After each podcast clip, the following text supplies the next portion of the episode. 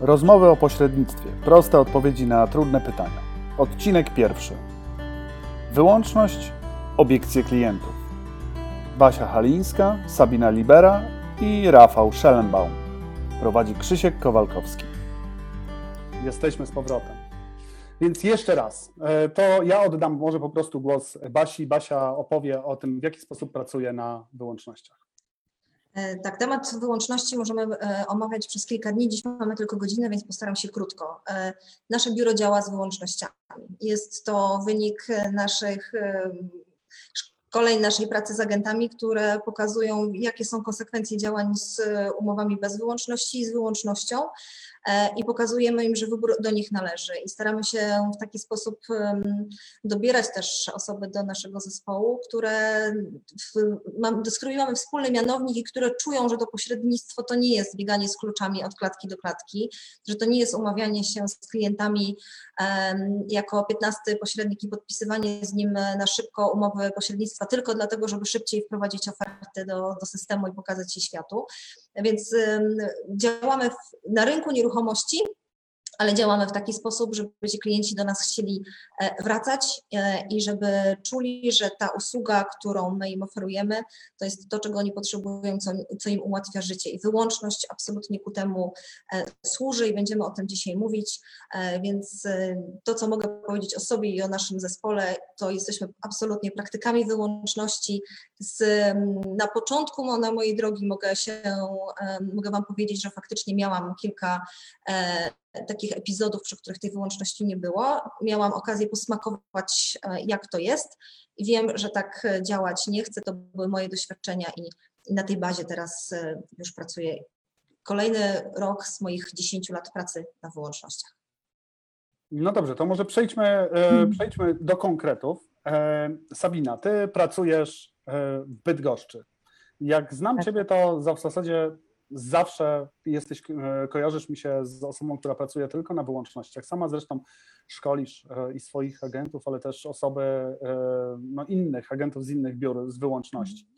Powiedz mi, z jakimi ty się obiekcjami na co dzień spotykasz? Jakie, jakie sytuacje w twojej pracy zawodowej pojawiają się, które, na które, z którymi musisz się mierzyć w rozmowach z klientami w kontekście wyłączności? w kontekście wyłączności. To znaczy powiem tak, rzeczywiście pracuję na wyłącznościach od 6 lat y, i tak jak 6 lat temu mm, mówiłam o wyłączności i o współpracy, y, wszyscy trochę patrzyli na mnie jak na kosmitkę tutaj lokalnie. W tej chwili rzeczywiście coraz więcej osób chce na tych wyłącznościach pracować. Natomiast y, myślę, że problem z wyłącznością polega y, na tym, że zarówno agenci, jak i klienci y, patrzą na tą wyłączność w kontekście nie będę mógł sam sprzedać, tak myśli sobie klient. Klient oczywiście nie zawsze wie, na czym ta wyłączność polega, dlaczego my ją proponujemy i to jest absolutnie oczywiste, bo klient nie musi się znać na naszej pracy. Natomiast y, myślę, że problem y, polega też na tym, że agenci boją się wyłączności, e, bo mogą przegrać sprawy w sądzie, a to nie jest, y, nie wynika jakby z wyłączności, e, z tego, że klient nas obejdzie, ale to już jest temat jakby na zupełnie inną rzecz. Natomiast myślę, że cały problem w spotkaniu z klientem, z przekonaniem go do tego, dlaczego ma z nami podpisać umowę na wyłączność, leży w takim przełożeniu trochę środka ciężkości. Często zaczynają agenci rozmowę od tego, że pracujemy na takim wynagrodzeniu, a nie mówią o tym, co robią w zamian za to. I tutaj myślę, że w momencie, kiedy zaczniemy rozmawiać z klientem, co my możemy dla niego zrobić i w jaki sposób będziemy pracować z jego ofertą, wtedy dopiero y, z tą wyłącznością i z obiekcjami klienta będziemy sobie w stanie bardzo mocno poradzić. Y, Ja każdą rozmowę z klientem, tak samo jak moje agentki, każdą rozmowę z klientem i każde spotkanie traktujemy jako nowe doświadczenie. Więc jakby staramy się nie rozpatrywać klienta w kategorii, że jest to trudny klient. Y, Jeśli ma obiekcje, to staramy się na te obiekcje odpowiadać, ale też nie traktujemy ich jakoś tak zaskakująco albo w taki sposób, że e, potrafią nam te obiekcje jakoś e, przeszkodzić w zdobyciu wyłączności. Okej, Sabina, powiedziałaś, ja sobie tutaj zapisałem, że em, opowiadacie klientom o tym, że coś robicie dla, e, dla nich w ramach tego, że pracujecie na wyłącznościach.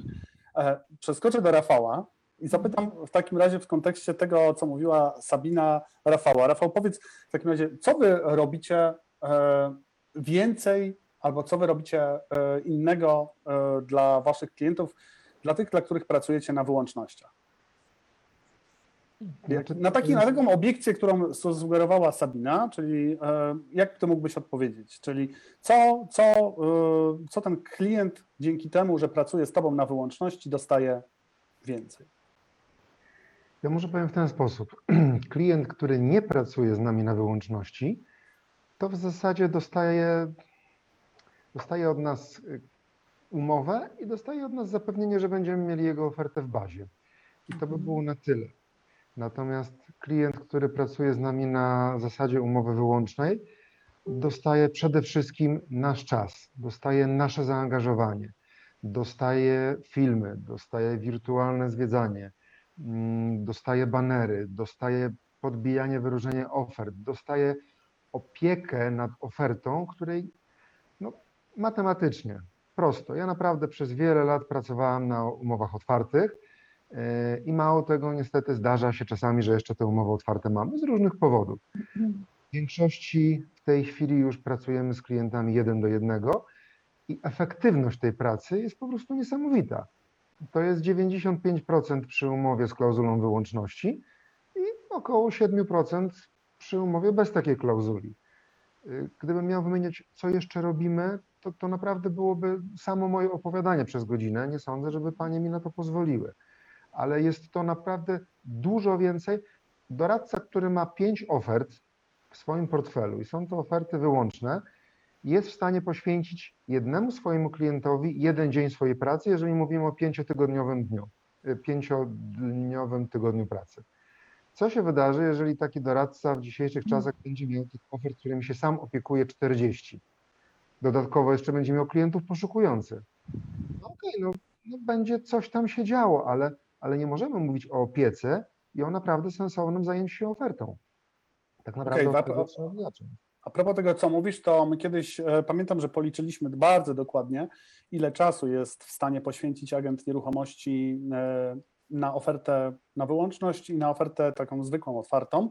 I wyszło nam mniej więcej, że 80 godzin e, poświęca agent na sprzedaż e, nieruchomości na wyłączność, a kilkanaście godzin, od 15-20 godzin mniej więcej tyle czasu poświęca agent przy umowie otwartej. Po prostu nie jest w stanie, przy umowie zwykłej, nie jest w stanie po prostu e, więcej czasu z siebie dać na taką ofertę. Natomiast ja przeskoczę teraz moje lewe górne okienko do Basi. Tak. I e, Basia, ja Ciebie zapytam o to, że mm, e, te, bardzo dobrze, dokładnie wiem, jak Ty pracujesz. I Ty z kolei w Twojej pracy zwykle nie mówisz w ogóle o tej wyłączności. Ten temat wyłączności pada e, dopiero, gdy jest tak naprawdę wywoływany przez klienta. I nie opowiadasz o tym, że pracujesz na wyłączności, tylko wyłączność jest jakby konsekwencją Twojego modelu pracy. Tak, to prawda, że ja o wyłączności z klientem nie rozmawiam e, i że tak jak powiedziałeś, on e, zdarza się być wywołany w momencie, kiedy klient o to zapyta. E, A jak to się dzieje? Dzieje się to tak, że mm, słuchajcie, ja uważam, że wyłączność to jest to, co my mamy w głowach i to jest to, co już tutaj poruszyła też Sabina, że, że agenci mają pewne obawy przed wyłącznością. Sama się czasem zastanawiam, e, skąd te obawy się biorą, bo e, jeśli każdy z nas będzie pewny tego, co klientowi chce zaproponować, jeśli będzie pewny tego, jak ma to wycenić, ile to kosztuje i będzie pewnym głosem z tym klientem rozmawiał na temat swojej oferty, to wierzcie mi, że w zdecydowanej większości przypadków o tą wyłączność klient nawet nie zapyta. Ja wychodzę z założenia, że klient przychodzi, czy my spotykając się z nim, przy- przychodząc do klienta, rozmawiając o jego nieruchomości, on, on chce sprzedać nieruchomość. Jeśli on poczuje w rozmowie, że on rozmawia z właściwą osobą, która mu to zapewni, że zrobi wszystko w najlepszej, wszystko co jest w mocy takiego agenta, biorąc pod uwagę profesjonalne materiały, środki, wszystko to, co, o czym mówił Rafał, biorąc pod uwagę doświadczenie, biorąc pod uwagę swoje obycie na rynku, e, e, bazy klientów, z którymi pracuje i, i to wszystko będzie e, wypływało z tego agenta, że tak powiem, podskórnie i będzie wyczuwalne. Jeśli to będzie y, podane wszystko na tacy pewnym głosem, to wierzcie mi, że w wielu przypadkach osoba, która być może nawet się zastanawiała, że będzie rozmawiała z kilkoma agentami, nawet być może się nie zastanawia, czy tych umów podpisze kilka czy jedną, jeśli stwierdzi, że znalazła już konkretną osobę, która może zrobić dla niej wszystko, to nawet nie będzie rozmawiała na temat tego, czy to będzie umowa na wyłączność, czy nie Po prostu y, y, ja zawsze porównuję pośrednika do każdej usługi innej, z której my korzystamy. Bez względu na to, czy to jest fryzjer, czy to jest dentysta, czy cukiernik, czy ktokolwiek inny, jeśli my zamawiamy jakąś usługę i czujemy, że rozmawiamy z osobą kompetentną, od której dowiedzieliśmy się tego, co chcieliśmy, która czuje, czujemy, że wie o czym mówi, że jest fachowcem, że potrafi wycenić swoją pracę i niekoniecznie musi to być usługa najtańsza, to czy pytanie, czy my jesteśmy gotowi to samą usługę zlecić kilku usługodawcom? Nie, to jest kwestia znalezienia konkretnej osoby. Jeśli agent, który jest pewny swego, który ma doświadczenie, który potrafi albo ma zaplecze biura, z którym współpracuje, któremu takie doświadczenie e, da, e, któremu go wesprze przy prowadzeniu takiej oferty, e, to, to zastanawiam się, skąd biorą się obiekcje w agentach co do zawartej umowy z wyłącznością. I to jest, uważam, clue do tego, żebyśmy my z klientami rozmawiali o umowach z wyłącznością, żebyśmy takie mogli im zaproponować. Czyli pewność tego, co ja chcę sprzedać. I ta wyłączność jest w środku w nas, w agentach. Zawsze wychodzę też z założenia, że rynek może być zróżnicowany i że nie możemy się obrażać na klientów, że oni do końca mogą nie rozumieć, jak pracuje pośrednik, że oni do końca nie mogą nie rozumieć, kto pośrednikowi płaci, że oni nawet do końca nie rozumieją i nie mają świadomości, ile czynności musi pośrednik wykonać. To po prostu my musimy tych naszych klientów o tym, e, ich, ich tego nauczyć i przekazać, opowiedzieć o tym i w taki sposób, jaki my przedstawimy świat nieruchomości naszemu klientowi, w taki sposób on będzie go pojmował. Musimy tych klientów po prostu uświadomić, jak działa agent, czego od agenta może oczekiwać. I jeśli on zobaczy, ok, dobrze, to ja czuję, że pani jest taką osobą, pan jest taką osobą, która mi to zapewni, to wierzcie mi, że, że klient nie będzie szukał um, kolejnego um, biura nieruchomości. Więc przede wszystkim to jest to, co jest w środku w nas. Tak, znaczy e, to jest, to, to, to jest bardzo istotne, to co ty mówisz, e, to, co, to na, co, na co zwróciłaś uwagę od samego początku. Słuchajcie, e, ja mam stuprocentowe przekonanie, pewność graniczącą z pewnością, z prawdopodobieństwem jeden, że podpiszemy umowę pośrednictwa z naszym klientem, jeśli będziemy wystarczająco pewni siebie i pewni tego, co mówimy.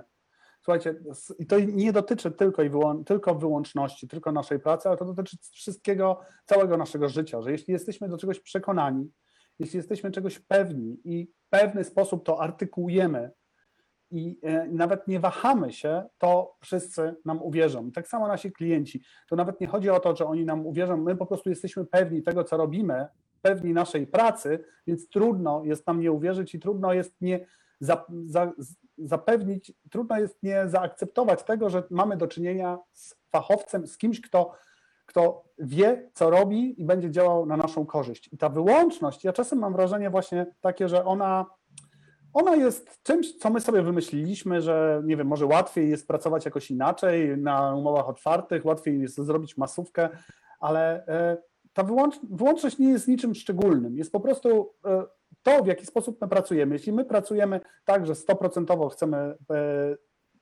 poprowadzić naszego klienta, zrobić dla niego spacer 3D, pokazać nieruchomość każdemu, kto do niego zadzwoni, marketować ofertę za nasze pieniądze, za pieniądze, które, które po prostu wydamy, doprowadzić do tego, żeby trafić do jak najszerszej grupy klientów, to, to, to nie ma innej metody pracy niż wyłączność, bo inaczej się po prostu nie opłaca. Nie opłaca się wydawać pieniędzy na marketing, jeśli nie wiemy, czy zarobimy. Więc agenci, którzy prawdopodobnie pracują na umowach otwartych, no, no nie są w stanie wykonać takiego spektrum działań, o których mówił Rafał, bo po prostu, po prostu nie mają pewności, że zarobią. Jeśli ja mam pewność, że zarobię, to jestem w stanie zrobić wszystko, żeby taką ofertę e, sprzedać. Dobrze, przejdźmy do tych obiekcji. Sabina, powiedz mi, e, ja słyszałem, wszyscy pewnie słyszeliśmy obiekcje typu na przykład e, wolę kilku, żeby kilku pośredników zajmowało się moją nieruchomością. Bo jeśli ja jestem klientem, przyjmuję takie założenie, że jest Basia, jest Sabina i jest Rafał. Jeśli wy we trójkę będziecie sprzedawać moją nieruchomość, to ja mam trzy razy większe szanse na to, że sprzedam ją. Bo trzy osoby. E, Jak Basia, Basia mówisz, trzy osoby, trzy cukiernie przygotowują dla mnie tort, tak? A ja tylko na podstawie tego, w jaki sposób ten tort będzie wyglądał i smakował, podejmę decyzję, od której kupię. Jak sobie radzić z taką obiekcją? Z takim, z takim, takim nastawieniem klienta? Ja myślę, że tutaj wróciliśmy do tego punktu, w którym y, zaczęłam y, swoją wypowiedź, czyli właśnie od tego, żeby y, uargumentować klientowi i przedstawić tą, y, to, co my dla niego zrobimy, ale przedstawić jakby dostosowane do jego sytuacji. Y, Ja pierwsze swoje spotkanie z klientem, które odbywam, y, ono nie polega na tym, że ja przychodzę z umową, podpisuję szybciutko umowę, robię telefonem zdjęcia. Wiadomo, na wyłączności tak się nie pracuje, natomiast to pierwsze spotkanie z klientem, czy drugie, nawet czasami trzecie, to jest rozmowa z klientem o jego sytuacji, o nieruchomości, sprawdzenie stanu prawnego nieruchomości. I w tym momencie dopiero jestem w stanie mu zaproponować jakieś rozwiązania. Natomiast co do tych y, mm, 5, 10 czy 20 y, biur i, i niepoliczalnej ilości agentów, które y, zdaniem klienta mogą pracować na jego nieruchomość i tym samym on zwiększa sobie szanse na sprzedaż, y, to myślę, że każdy z nas ma jakieś swoje historie z życia i zamiast opowiadać y, tak, prawda, poszczególne czynności, co my możemy zrobić jak to będzie fajnie na tej wyłączności, warto po prostu opowiedzieć jakąś historię. Ja mam takie dwie właściwie z, dosłownie z ostatnich kilku miesięcy. Jedna, y, gdzie przeliczyłam sobie na przykład y, promocję oferty, która kosztowała mi około 5 tysięcy złotych. Y, Pytanie, czy jeżeli teraz pięć biur będzie miało tą ofertę, czy agent zainwestuje środki w przygotowanie, w wypromowanie oferty? Nie ma takiej opcji, tak? Wrzuci tą ofertę sobie do bazy, na zasadzie może się uda, może się nie uda, może się znajdzie klient, może przy okazji, może będzie to jakiś wabik, ale na pewno nie będzie pracował z tą ofertą, bo też nie będzie miał na to czasu, to o czym wspominał Rafał. Y, Drugi taki przykład, y, z tego y, z ubiegłego tygodnia sfinalizowaliśmy transakcję, która trwała w naszym biurze dwa lata. To była najdłuższa transakcja. Mnóstwo przeszkód takich formalnych, tam było zakładanie księgi, cała bardzo długa, skomplikowana historia pytanie, czy w takim momencie, tu była klientka z zagranicy, więc wiadomo, że ta usługa była do niej trochę inaczej dostosowana. Pytanie, czy jeżeli klient zleci do biura, do kilku biur, e, ofertę, która będzie się tak długo sprzedawała, czy ktoś tą ofertą się zajmie, tak? Biorąc pod uwagę rotację, e, biorąc pod uwagę y, mm, takie rzeczy związane w ogóle z jakby z opieką nad tą ofertą, czy ktoś będzie chciał, nie wiem, jeździć do sądu, sprawdzać jakieś dokumenty, To jest to. Poza tym myślę, że jeżeli chodzi o obiekcję związaną z ilością agentów, jeżeli klient podpisuje ze mną umowę pośrednictwa, a ja współpracuję, ponieważ jestem w MLS-ie, ponieważ jestem zwolennikiem współpracy, to tak naprawdę nie musi się już z nikim więcej spotykać, bo mm, no, ma zapewnioną obsługę wielu agentów. Tak? Ja robię drzwi otwarte, mogę zrobić e, w jego nieruchomości drzwi otwarte dla agentów nieruchomości, Wtedy przyjdzie ich dziesięciu, obejrzy tą nieruchomość, będą w stanie zaproponować swojemu klientowi. Nie musi się klient spotykać z tymi y, przedstawicielami biur, z agentami, z pośrednikami. Właśnie, e, Sabina, ten argument e, dotyczący tego, jakby kontr, nie, może nie kontrargument, ale odpowiedź na to, że e, pięciu agentów będzie dla mnie pracować, to jest pięć razy większe prawdopodobieństwo, że to sprzedam. E, Ty powiedziałaś o tym, że ty współpracujesz i pracujesz w MLS-ie. Rafał, ja ciebie teraz zaskoczę i wrócę do Basi. E, Basia, wiem jak to wygląda jakby u nas, tak? Wiem, że e, w jaki sposób my odpowiadamy, w jaki sposób, że my pokazujemy to, że tak naprawdę oddając nieruchomość w ręce jednego agenta, agent ma dostęp do klientów kilku tysięcy agentów nieruchomości w Polsce. Tak? I tak naprawdę nie sprzedaje tej nieruchomości jeden agent, tylko dzięki temu, że ty współpracujesz z innymi agentami i dostarczasz im produkt, jakim jest twoja nie- nieruchomość twojego klienta, doprowadzasz do tego, że ta nieruchomość trafia nie tylko do agentów pięciu, do klientów pięciu agentów, ale do, agent, do klientów tysiąca agentów. Coś możesz na ten temat jakoś rozszerzyć tę wypowiedź, czy już powiedziałem wszystko? Nie, to ja powiem tylko krótko, ale chętnie zaraz oddam Rafałowi głos, bo jestem ciekawa, co, co, co nam podpowie, ale mam, jestem przekonana, tak jak Wam powiedziałam, że klienci nie mają świadomości, jak ten rynek wygląda od strony naszej, od strony pośredników. W związku z tym oni też nie mają pojęcia, z jakich narzędzi my możemy korzystać. E, Pewnie spodziewają się, i to tak często słyszę z głosów klientów, bo Wy pewnie macie jakieś swoje bazy, bo Wy pewnie macie jakiś dostęp do informacji.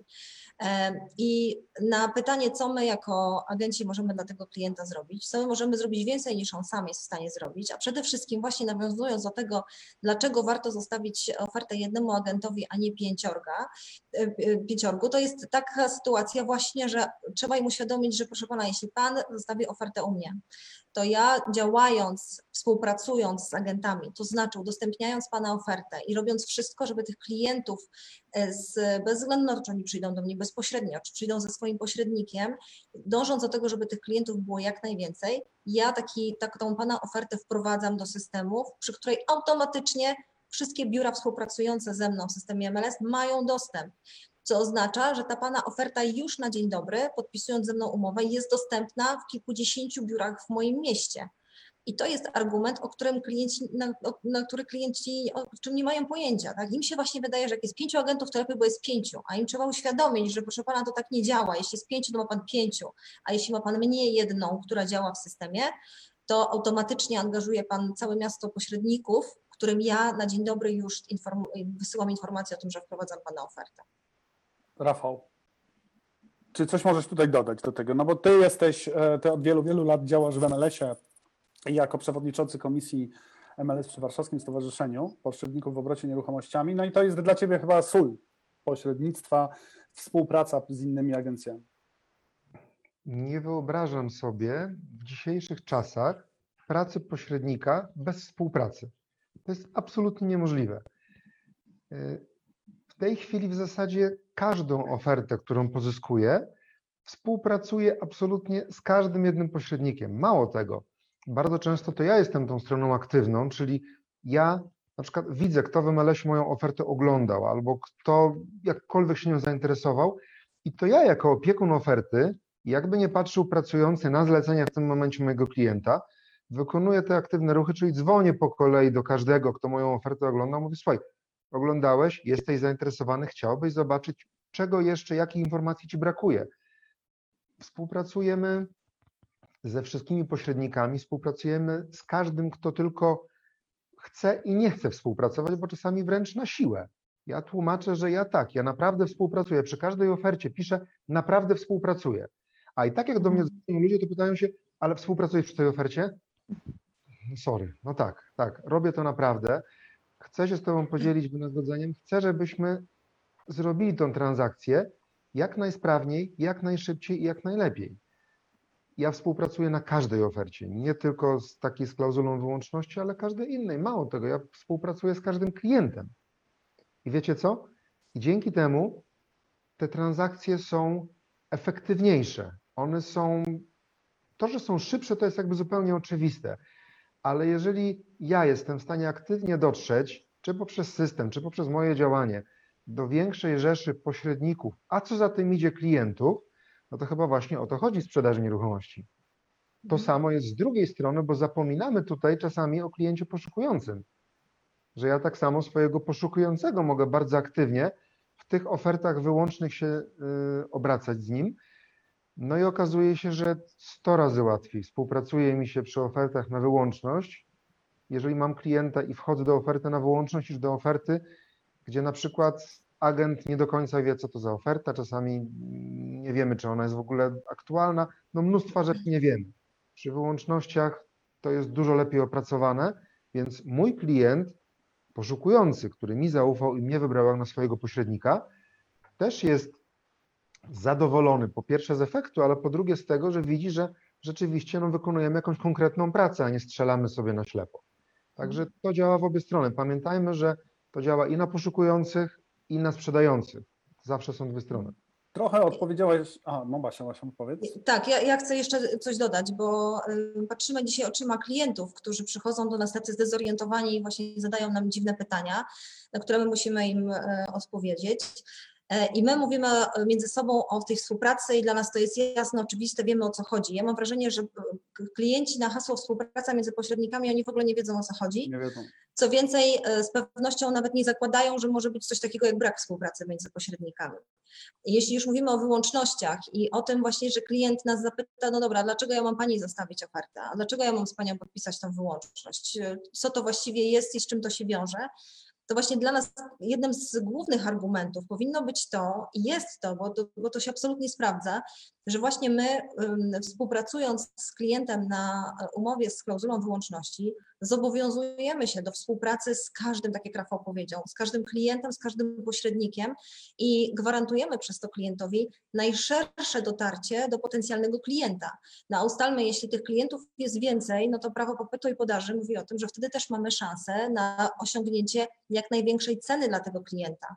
Więc Później, już rozmawiając też z klientem na temat wynagrodzenia, to wszystko, słuchajcie, się zazębia, bo wtedy do, uświadamiamy tego klienta, że jeśli on nam mm, zagwarantuje wynagrodzenie, przy którym my mamy szansę e, na przykład już w najlepszym przypadku podzielić się jeszcze z drugim agentem lub nawet działać jednostronnie przy jednostronnej e, obsłudze transakcji, że my mamy klienta sprzedającego, inny pośrednik ma klienta kupującego, to to gwarantuje mu najlepsze, najlepszy marketing i najlepsze, najszersze dotarcie do potencjalnych klientów, a o to chodzi. To klient ma sobie wybrać klienta, ma, ma sobie wybrać kupującego i jego ofertę. My nie jesteśmy e, tym filtrem, my jesteśmy po to, żeby mu tych klientów przysporzyć, a niech on wybiera tę ofertę, która jest najlepsza. A ma szansę o tych ofertach się dowiedzieć tylko wtedy, kiedy jest jeden pośrednik, który e, te oferty zbiera, przedstawia mu i zupełnie obiektywnie informuje go, jakie oferty wpłynęły, a ty kliencie wybieraj. Dokładnie tak. Mm, poczekajcie, wiecie co, bo odpowiedzieliście w zasadzie na kolejny, e, kolejną taką obiekcję, która mi przychodzi do głowy. Czasami klienci mówią o tym, że dzwoni do nich inny pośrednik w obrocie nieruchomościami i mówi, że ma już gotowego klienta na daną nieruchomość.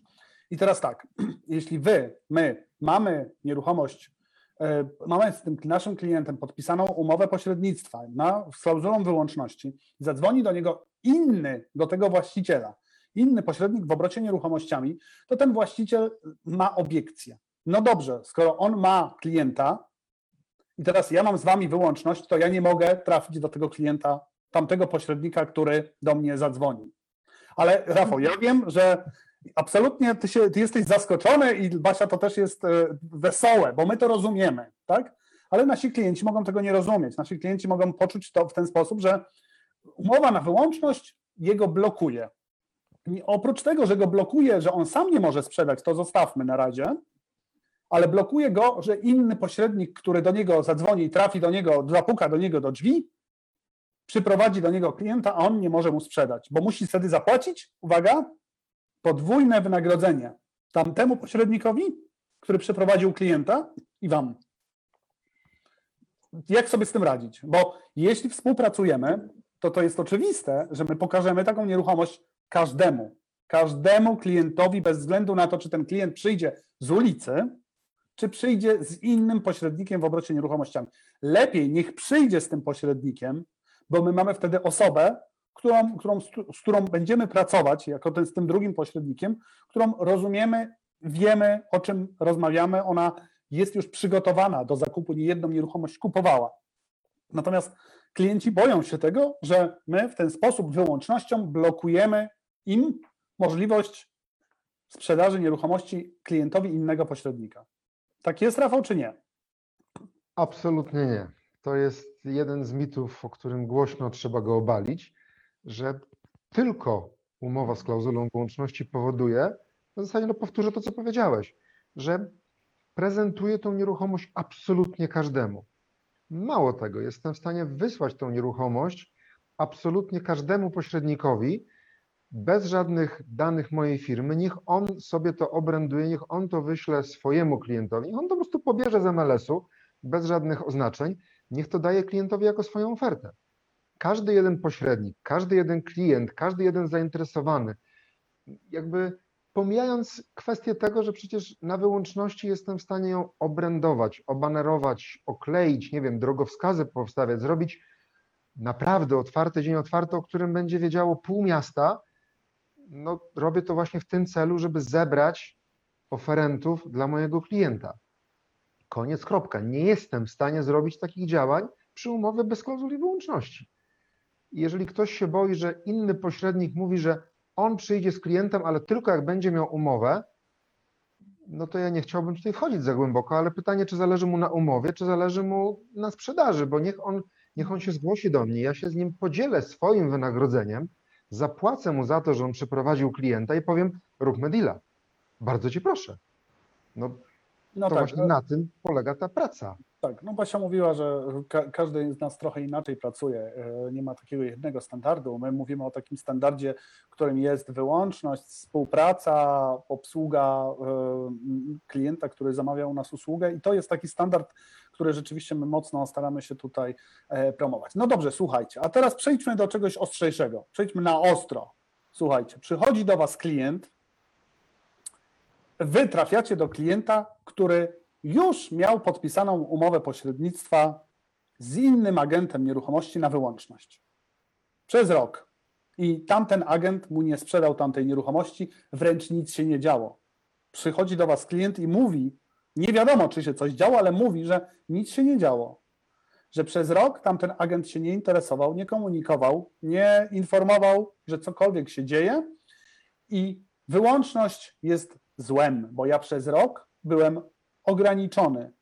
Tamten agent nic nie robił, nie sprzedał, a ja teraz już nie chcę podpisywać drugi raz wyłączności, bo wolę, żeby pięciu pracowało niż jeden, bo tamten mam złe doświadczenia.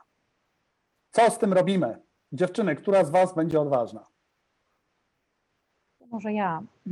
Ja myślę, że tak. Nie każdy klient e, czy kandydat na klienta musi zostać naszym klientem, nie każdą nieruchomość musimy sprzedać.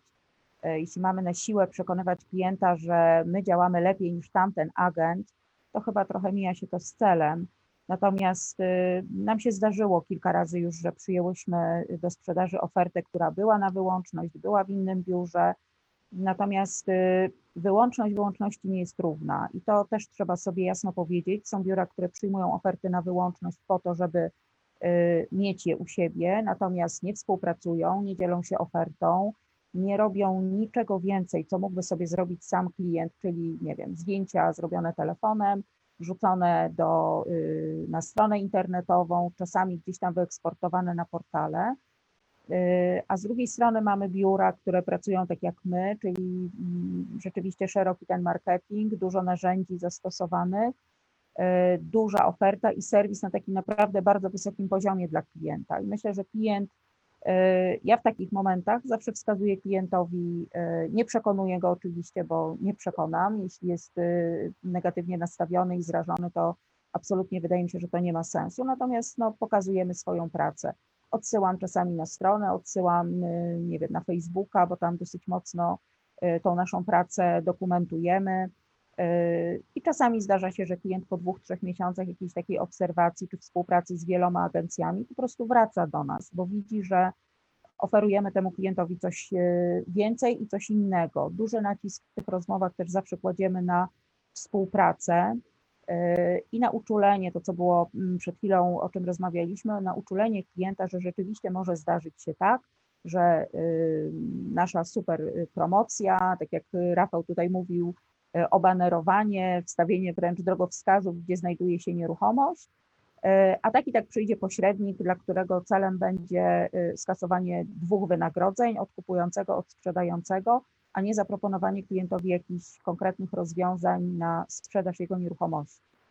Mhm. A Basia, jak ty byś sobie poradziła w takiej sytuacji, e, że rzeczywiście klient ma złe doświadczenia, jeszcze nie wiemy jakie. Ja, ja myślę, że warto Mhm. byłoby w ogóle najpierw zbadać temat, co się wydarzyło przez ten rok, tak? E, czego oczekiwał ten klient od e, agenta nieruchomości, co się wydarzyło, że ta nieruchomość się nie sprzedała i pytanie, czy my rzeczywiście jesteśmy w stanie powiedzieć, że my będziemy pracować lepiej, e, czy, czy, czy, czy być może e, tamten model, który, którym mm, klient podpisał e, umowę z tamtym agentem, to nie jest to, w jaki sposób my pracujemy. Jak ty byś, Basia, na coś takiego odpowiedziała? Znaczy zdarzają się sytuacje takie, że przychodzą do nas klienci, którym, którym właśnie skończyła się umowa e, na przykład z klauzulą wyłączności. Czasem zdarzają się klienci, którzy do nas dzwonią w trakcie trwających jeszcze umów, nawet z klauzulą wyłączności. Mówimy, no mam to w jakimś biurze, ale to tam nie zadziałało i nic tam się nie dzieje. Więc e, w pierwszej kolejności, jak dowiaduję się, że jest to umowa z klauzulą wyłączności, to staram się tego klienta nakierować e, z powrotem na swojego agenta, którego już kiedyś wybrał i żeby go zmotywował do tego, żeby działał, żeby faktycznie zapytał go, jeśli nie ma takiej informacji zwrotnej od samego agenta, z własnej inicjatywy agenta, co się dzieje z jego ofertą, e, w jaki sposób e, on ją promuje, w jaki sposób, jak, jaki on ma jeszcze plan na tę nieruchomość, i żeby po pierwsze wrócił do swojego agenta i stwierdził, że skoro ten agent jest klauzulą wyłączności, to jest zobowiązany działać najlepiej. Tak?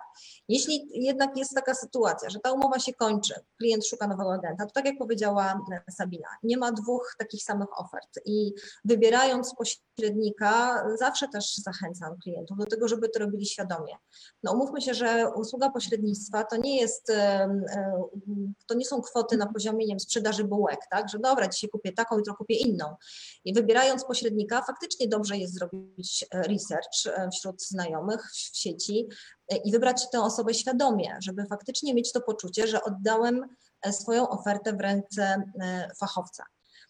Ale jeszcze wrócę do tej sytuacji, bo o której Ty Krzysiek wspominałeś o tym, że e, klienci nasi dostają telefony od innych pośredników, że ktoś ma e, klienta, ale musi mieć umowę z danym sprzedającym, żeby móc to pokazać.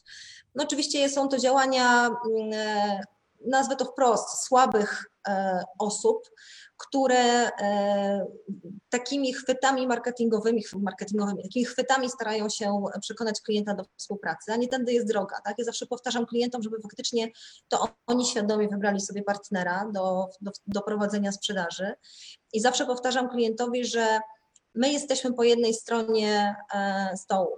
E, ja od momentu zawarcia umowy z moim klientem nie jestem jego kosztem, nie jestem jego wrogiem, tylko jestem partnerem do tego, żeby sprzedać. Jestem jego człowiekiem od sprzedaży tej nieruchomości. Jeśli cokolwiek miałoby się dziać z tą nieruchomością w trakcie, jeśli on by miał jakieś pytania, czy nawet niejednokrotnie zdarzają się wycieczki własne poszukujących, szukających nieruchomości, to on zawsze musi mieć odruch, żeby do mnie zadzwonić, ponieważ e, ze mną zrobi to lepiej niż miałby to zrobić sam. Lepiej zrobi prezentację, lepiej zrobi e, drzwi otwarte, bo ja mu to zorganizuję, lepiej wynegocjuje cenę, e, lepiej będzie miał przygotowaną dokumentację. Więc przekonanie klienta do tego, że jesteśmy partnerem w sprzedaży dla niego jest kluczowe do tego, żeby on nam faktycznie zaufał i żeby na takie E, telefony pod tytułem ja mam klienta, ale ja muszę mieć z panem umowę, żeby on powiedział, proszę pana, ja mam swojego pośrednika i proszę się z nim kontaktować. Ja mam swojego człowieka od sprzedaży.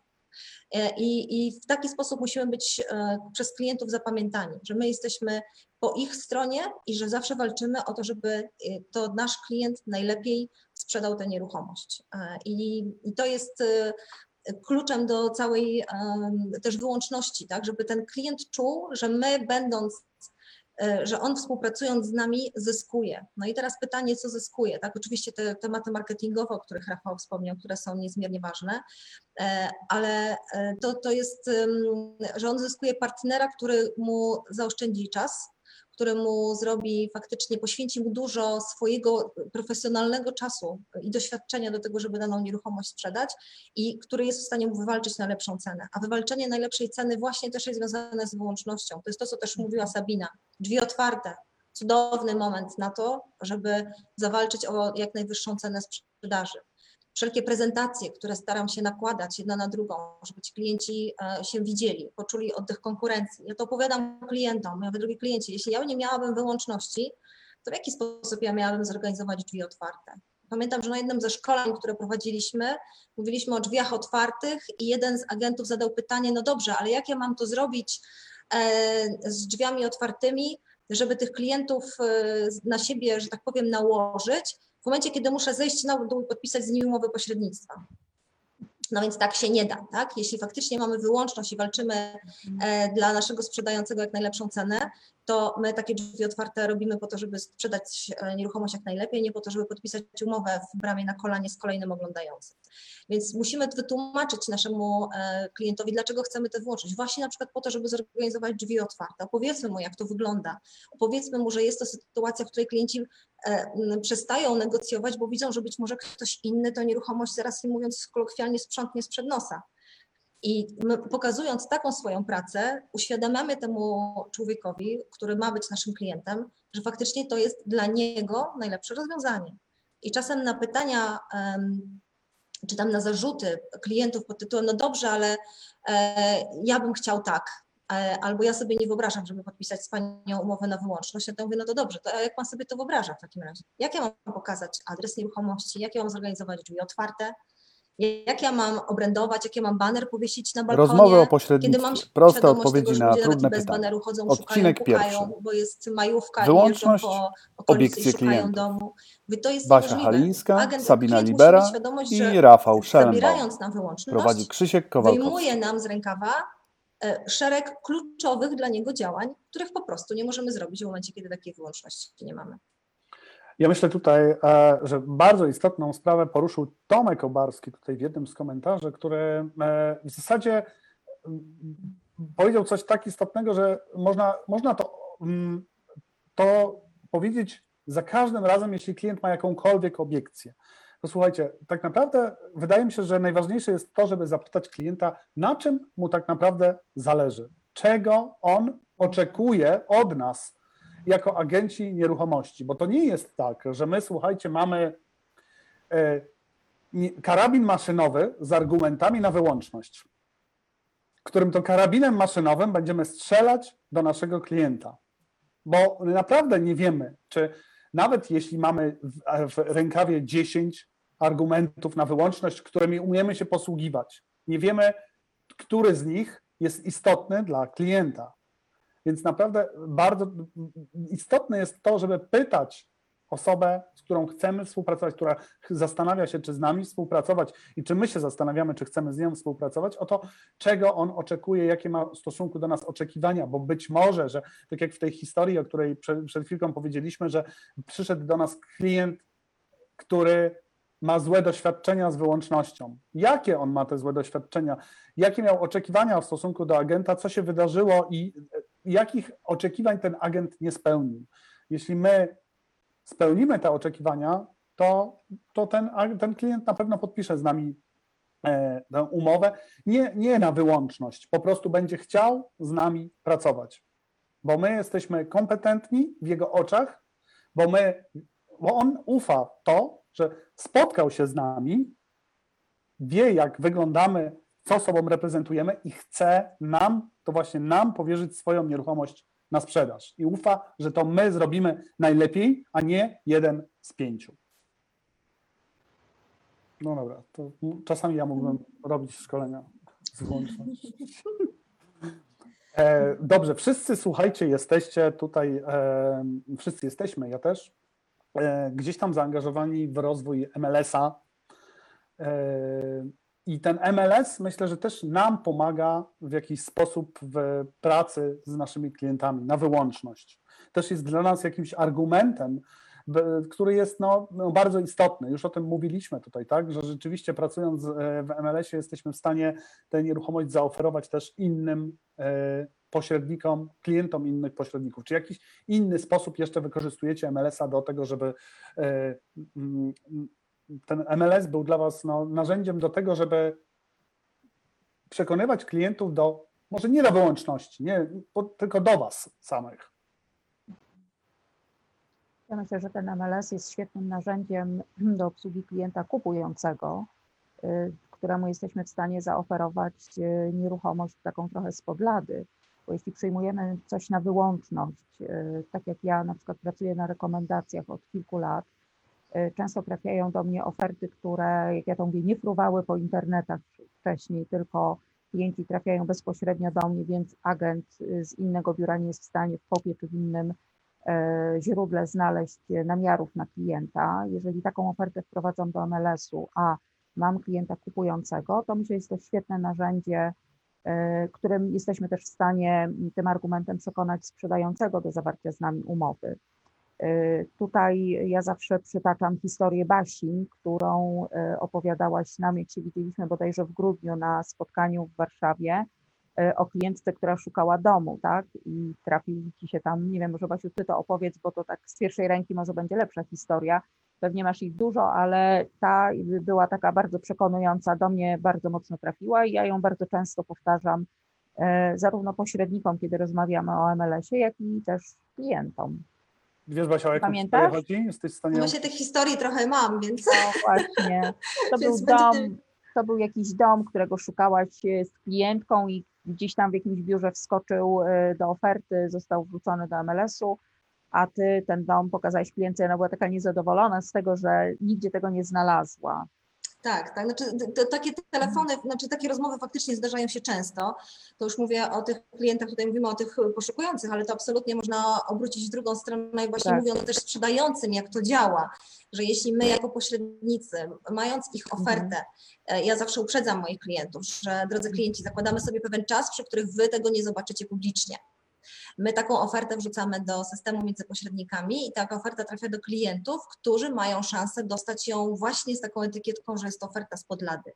Słuchajcie, czegoż oczekują od nas klienci? Zadaliśmy sobie to pytanie w międzyczasie. Zarówno sprzedający, jak i kupujący oczekują od nas czegoś więcej niż są w stanie zrobić sami.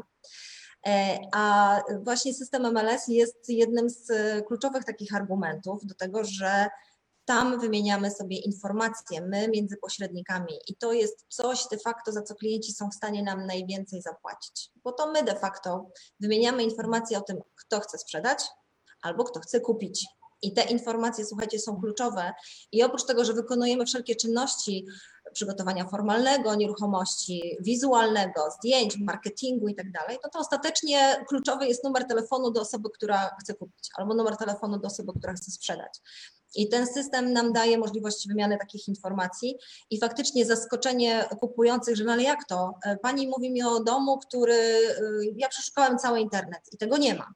Ja mówię, no właśnie, pan przeszukał internet, a ja mam nie tylko internet i tym się właśnie różnimy i w związku z tym ta informacja, którą pan dostaje, pan to dostaje jako towar spod lady.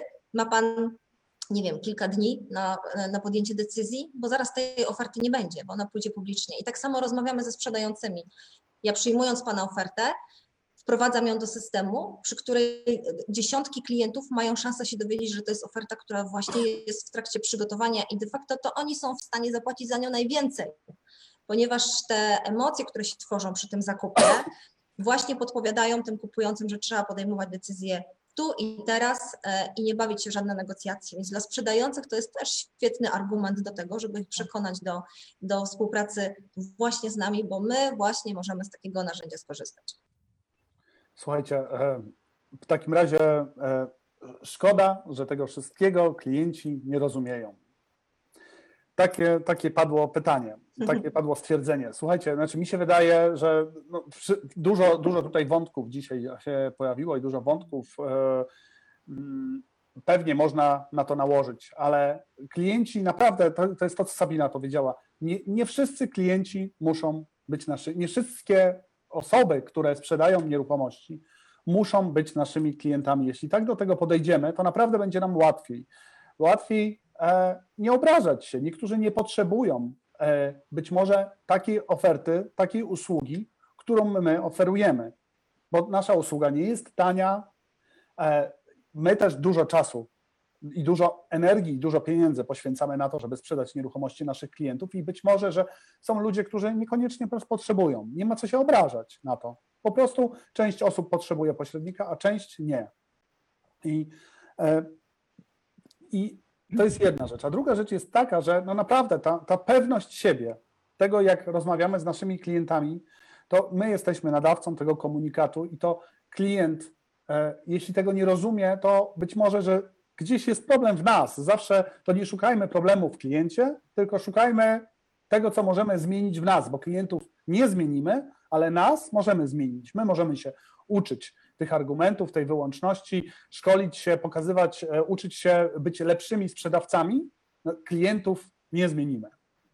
Tak, e, tak mi się wydaje. Natomiast e, też jeszcze jeden, jeden fajne, fajne pytanie. Oczywiście, powiedzcie mi, po co są dwa rodzaje umów? Rafał, to pewnie pytanie do ciebie. Najbardziej, bo myślę, że dziewczyny Co tutaj. to znaczy dwa rodzaje umów? E, no, e, na wyłączności umowa otwarta, zróbmy jeden szablon umowy i tylko sprzedawajmy nieruchomości na wyłączność. Ale ja jestem za. Nie widzę z tym absolutnie żadnego problemu, tylko to chyba jednak nie do mnie pytanie. Bo to jest jakaś potężna historia wieloletnia, Nie. która się wiąże z tym i Nie, nie, nie, nie, mówię, tylko, mówię, tylko, mówię tylko w ten sposób przekornie, że mówiłeś, że no nie z wszystkimi podpisujesz umowy na, na wyłączność, tak? I mówiłeś o tej, prawda. skuteczności 7% i 95%, To prawda? prawda. Więc I to e, jest, szczerze powiedziawszy, też argument, że część z tych klientów, którzy rozmawiamy ws- wstępnie o rodzajach umowy, w jaki sposób możemy z nimi współpracować, część z nich po jakimś czasie mówi, no dobrze, to może byśmy tak wreszcie to sprzedali. mhm, Ja jeszcze nawiążę do tego, co mówiły dziewczyny, bo ja uważam, że nie należy klientom za specjalnie argumentować, dlaczego oni mają właśnie z nami e, podpisać taką umowę, czy też nie. Po prostu nie sprzedawajmy umowy na wyłączność. Sprzedawajmy siebie. To, co mówiła Basia. Jeżeli ja będę spójny, jeżeli ja będę uczciwy, jeżeli ja będę prawdziwy, jeżeli ja będę przygotowany, a przede wszystkim, jeżeli wysłucham swojego potencjalnego czy też obecnego klienta. I to zarówno w sytuacji, kiedy on gdzieś z kimś miał doświadczenie na wyłączności, jak i nie miał doświadczenia na wyłączności, po prostu dowiem się, na czym mu tak naprawdę zależy, a potem dopiero zapakuję swój produkt, to to się dzieje samo. To jest takie bardzo dobre, jak kiedyś uwielbiałem porównanie grom i ruska armia. No jedna i druga formacja jest w stanie zwyciężyć, tylko jedna przez zadeptanie, a druga poprzez precyzyjne działanie. I ta wyłączność to jest właśnie to działanie tych sił specjalnych. Jesteśmy w stanie zrobić to dobrze, bo zrobimy relacje, bo sprawdzimy wszystko i nieważne, czy to będzie poszukujący, czy to będzie sprzedający, po prostu będziemy grali z nim w jednej drużynie. Nie da się tego zrobić inaczej. Jeżeli będę dawał, bardzo często na szkoleniach pytają, padają pytania z sali, jakich argumentów używać. Tu nie ma jednego czy dwóch argumentów, nie ma jednego zestawu. Umiejętność zadawania pytań to jest praca pośrednika w obrocie nieruchomościami, a nie umiejętność podawania argumentów. Tak, to jest taki tip, który myślę, że my często w biurze e, wykorzystujemy i tego uczymy naszych agentów i pewnie nie powiemy teraz Wam sz- szczegółowo, jak z niego korzystać, ale tip jest taki, że słuchajcie, e, zadawajcie pytania Waszym klientom, a nie, nie mówcie. Mówienie e, zabija nas i zabija e, e, możliwość współpracy z klientem. To klient powinien mówić i to klient powinien na każdej rozmowie powiedzieć, jakie ma oczekiwania w stosunku do niego, a my powinniśmy mu tylko powiedzieć, tak, my właśnie tacy jesteśmy. Pod warunkiem oczywiście, że tacy jesteśmy, że zrobimy to, czego on oczekuje, bo klient może oczekiwać takich rzeczy, do których my po prostu nie jesteśmy w stanie się zobowiązać. Wtedy po prostu będziemy mieli pełne przekonanie, że, że to my nie chcemy podpisać umowy pośrednictwa na takich warunkach, jakiej, e, jakiej, jakiej oczekuje od nas klient. To ja może jeszcze wtrącę, e, Mhm. bo tutaj mówimy właśnie między innymi o tym pytaniu, o tym przejmowaniu e, rozmowy. E, Wszystkich, którzy nas tutaj słuchają, zachęcam do tego, żebyście faktycznie te rozmowy z klientami traktowali jak rozmowy przynajmniej równego z równym. A co więcej, to wy jesteście w tej sytuacji profesjonalistą, a klient jest tą osobą, która z tym profesjonalistą rozmawia. Ja mam wrażenie, że bardzo często agenci stawiają siebie niż, na niższej pozycji, że to oni są tymi, którzy zabiegają o klienta, którzy zabiegają o ofertę, że stawiają się jako jeden z wielu, który przychodzi, muszę się postarać, ukłonić i, i zgodzić się na wszystko, na co klient e, e, jest gotowy się zgodzić. A ja mam wrażenie, że właśnie nic bardziej mylnego. Jak przypomnę sobie historię swoich podpisywanych umów, to jestem przekonana o tym, że wszystkie najwyższe wynagrodzenia i najbardziej intratne umowy, które mam zawarte, to są wtedy, kiedy ja przychodzę i to ja jestem tą osobą, która e, wie, co ty w tej sytuacji zrobić. I e, tym, tą swoją pewnością siebie, wręcz e, oczywiście po tych wszystkich pytaniach, o których mówicie, w słuchaniu się w klienta, gdzie to ja stawiam warunki i gdzie to ja podkreślam, że proszę pana, ja też muszę się zastanowić, czy ja tą ofertę poprowadzę, tak? Bo ja muszę sprawdzić, czy mam na to czas, e, czy to, o czym Pan mówi, czy cena, o której Pan mówi, jest możliwa do osiągnięcia i na tej podstawie wrócę do Pana i powiem, czy ja będę e, gotowa tę ofertę przyjąć, bo ja mam świadomość tego, jakie zobowiązanie na siebie biorę w momencie, kiedy taką umowę podpisuję. E, I w tym momencie ten klient wierzcie mi, że często taki nawet klient, który właśnie jest takim chojrakiem, pewnym siebie, że on tutaj przyjdzie, powie teraz za ile on tutaj jest gotowy, jaką prowizję nam dać i jaką ceną to sprzedać i tak dalej. W momencie, kiedy trafia na osobę, która nie jest pokorna mu w tej rozmowie, tylko mówi, nie, nie, nie, proszę pana, dobrze, cieszę się, że pan swoje powiedział, a teraz proszę posłuchać, co ja mam panu do powiedzenia, to, e, to ci klienci e, e, najpierw nabierają powietrza, a potem faktycznie zaczynają nas inaczej traktować. I nawet ci, którzy przychodzą i na początku być może się rękami, nogami zapierają, że oni przyszły, no dobrze, no przyszłam tutaj z panią porozmawiać, ale żadnej umowy na wyłączność od razu mówię, że nie podpiszę, to właśnie tacy zaskoczeni naszą postawą i tą w końcu pewnością siebie pośrednika, to właśnie tacy z nami zostają. I to oni są naszymi najlepszymi Najlepsi klientami. klienci. I oni nas Tak, polecają tak. później dalej, bo w końcu trafili na osobę, która przychodzi i mówi, jak ma być, a nie słucha tego, co dany klient powie. Jak klient powie 1%, to pośrednik powie, dobrze, no to mówiłem 4, ale niech będzie 1. Jak klient mówi, że sprzeda za 500, to mówi, dobra, myślałem, że za 400, ale jak pan chce sprzedać za 500, dobrze, sprzedajmy za 500 i sami e, siebie wrzucają w sytuację, kiedy mają niesprzedawalne nieruchomości na niskich prowizjach, przy których nie mogą współpracować, przy których nie mogą zrobić drzwi otwartych, powiesić baneru, czy ogłosić lokalizację, która być może jest kluczowym argumentem danej nieruchomości. I zostają na koniec z umowami, które są niezrealizowane i z klientami, które powiedzą, "Pfu, byłem w tamtym biurze, nie sprzedali mi, nie idźcie tam. Więc to od nas zależy, z kim podpiszemy umowę i na jakich warunkach. Posłuchajcie, e, jest godzina 15.02. Powoli będę mm, musiał zakończyć to spotkanie, ponieważ obiecaliśmy naszym słuchaczom, zresztą e, średnio ogląda nas ponad 300 osób, Wow. e, więc całkiem fajnie, Mm, całkiem myślę, że, że, że udane jest to spotkanie. Myślę, że absolutnie nie wyczerpaliśmy tematu wyłączności na tym spotkaniu. Nie ma takiej możliwości. e, My, robiąc szkolenia z wyłączności, robimy dwudniowe szkolenie, co i tak wydaje się, że jest e, Mało. mało i że tak naprawdę praca w biurze u kogoś przez rok e, jest gwarantem tego, że, że wyjdziecie z, e, wyjdziecie pośrednikami, dobrymi pośrednikami pracującymi w tym modelu, o którym my mówimy, e, że to nie jest złote, to nie jest taki złoty graal, nie jest to, że my damy wam właśnie magazynek z argumentami i to wystarczy do pracy na wyłączności. Sabina zresztą też sama szkolisz i wiesz dobrze, Rafał, ty u siebie w biurze też i we wsponie, no więc to, to jest długotrwały proces. Więc myślę, że to dzisiejsze spotkanie może być takim dobrym prognostykiem na to, żebyśmy spróbowali w przyszłości kontynuować te nasze spotkania i opowiadać, odpowiadać na pytania, które się też dzisiaj tutaj pojawiły. Na przykład Małgosia zapytała, jak zabezpieczyć się w umowach na, na wyłączność na wypadek wypowiedzenia umowy. Jest to proste pytanie, znaczy inaczej. Pytanie jest być może trudne, ale odpowiedź na nie już w głowie mi się urodziła. Jest bardzo szybka, prosta i krótka, ale myślę, że jest to dobry pomysł do tego, żebyśmy na tego, te, te i podobne tematy jeszcze e, dotyczące profesjonalnego pośrednictwa, dotyczące wyłączności współpracy, e, wysokich wynagrodzeń, profesjonalnego podejścia do klientów jeszcze sobie porozmawiali. Czy coś byście jeszcze dzisiaj chcieli od siebie dodać? Może jakąś e, radę, może jakiś e, taki, wiecie, złoty, złoty strzał dla naszych słuchaczy dotyczący wyłączności. Ja może powiem, że te osoby, które myślą, że e, czegoś się nie da, to żeby zapomniały już o tym i rozpoczynając teraz pokwarantannowy nowy etap w swoim życiu zawodowym, znalazły sobie takie wzorce, które im pokażą, że faktycznie wiele rzeczy e, zależy od Was właśnie i od tego, w jaki sposób Wy sobie poukładacie w głowie i co będziecie przedstawiać swoim klientom.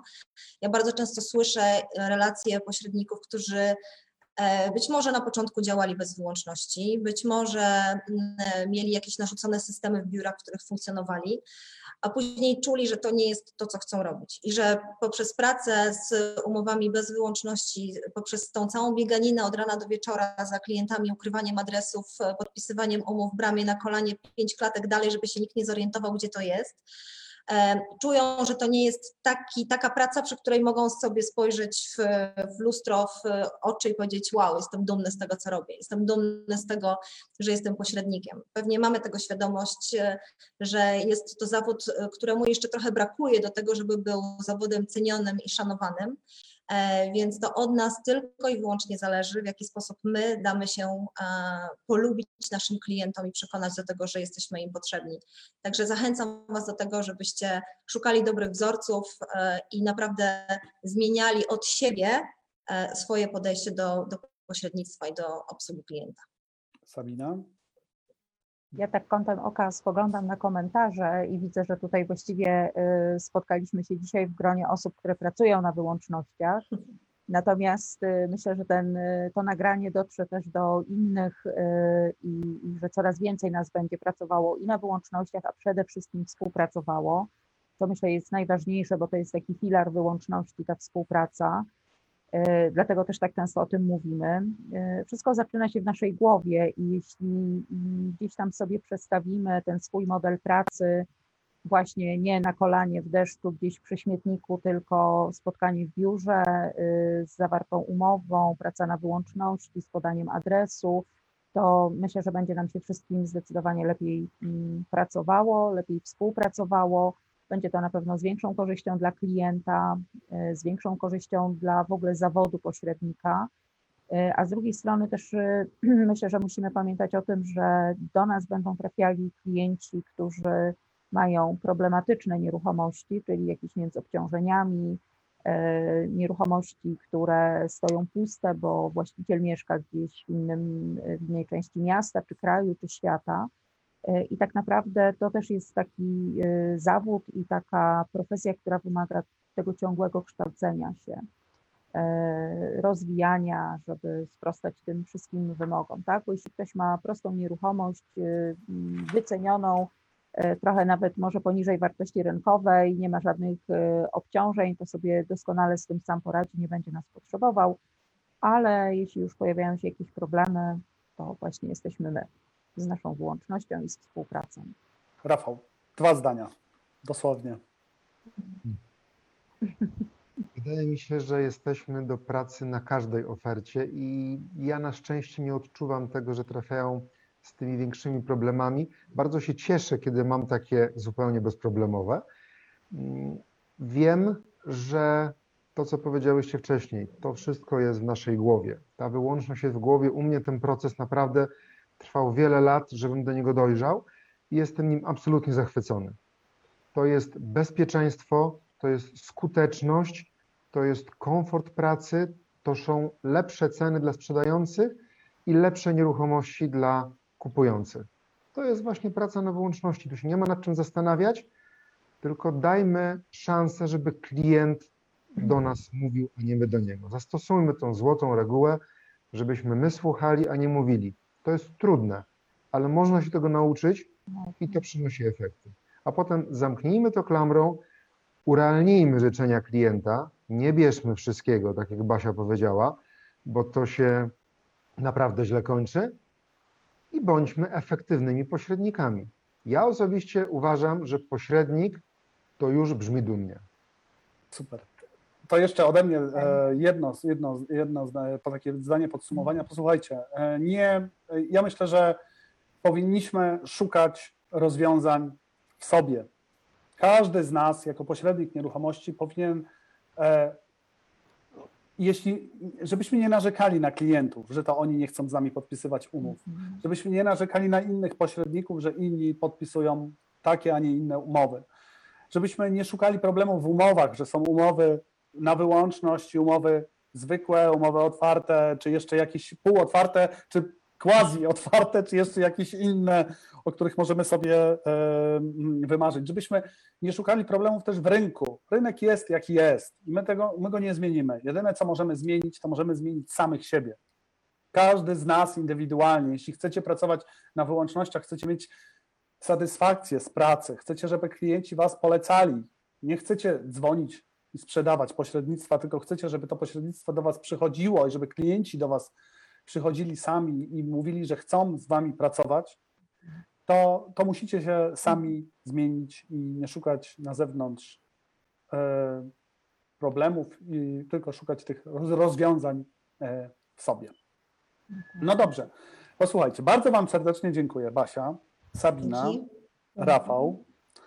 E, Byliśmy dzisiaj, dzisiaj wszyscy gośćmi warszawskiego Stowarzyszenia Pośredników w Obrocie Nieruchomościami i e, pro, pro, przy okazji propagujemy też oczywiście e, MLS przy Warszawskim Stowarzyszeniu. Przy okazji ja pozwolę sobie też bardzo serdecznie wszystkich zaprosić na rekamp w listopadzie.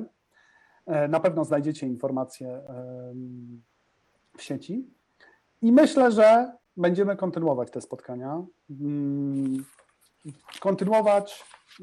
Widzę, że tutaj w komentarzach pojawiają się też e, pytania od e, różnych osób, na które nie zdążyliśmy odpowiedzieć, więc prośba do Was, Basia, Sabina i Rafale, żebyście w wolnej chwili przejrzeli sobie zapis tego e, dzisiejszego live'a i spróbowali odpowiedzieć na pytania tam, gdzie się da, a tam, gdzie się nie da, to zaprosili na kolejne, na kolejne spotkanie. Dokładnie tak. Dziękuję serdecznie wszystkim, którzy nas dzisiaj oglądali. Ponad 300 osób e, w jednej chwili, więc myślę, że było nas naprawdę bardzo dużo. To była bardzo dobra godzina 14 i dziękujemy za zaangażowanie, za komentarze, które się tutaj pojawiły. E, Tak jak mówię, za chwilkę wszystkie na nie, e, na nie odpowiemy. To były rozmowy o pośrednictwie, proste odpowiedzi na krótkie pytania, wyłączność, obiekcje klientów, a następny odcinek niedługo damy Wam znać, o czym będzie, na jaki temat i w jakim składzie. Do zobaczenia. Do Dzięki. zobaczenia. Dzięki. Pa. Pa. Cześć.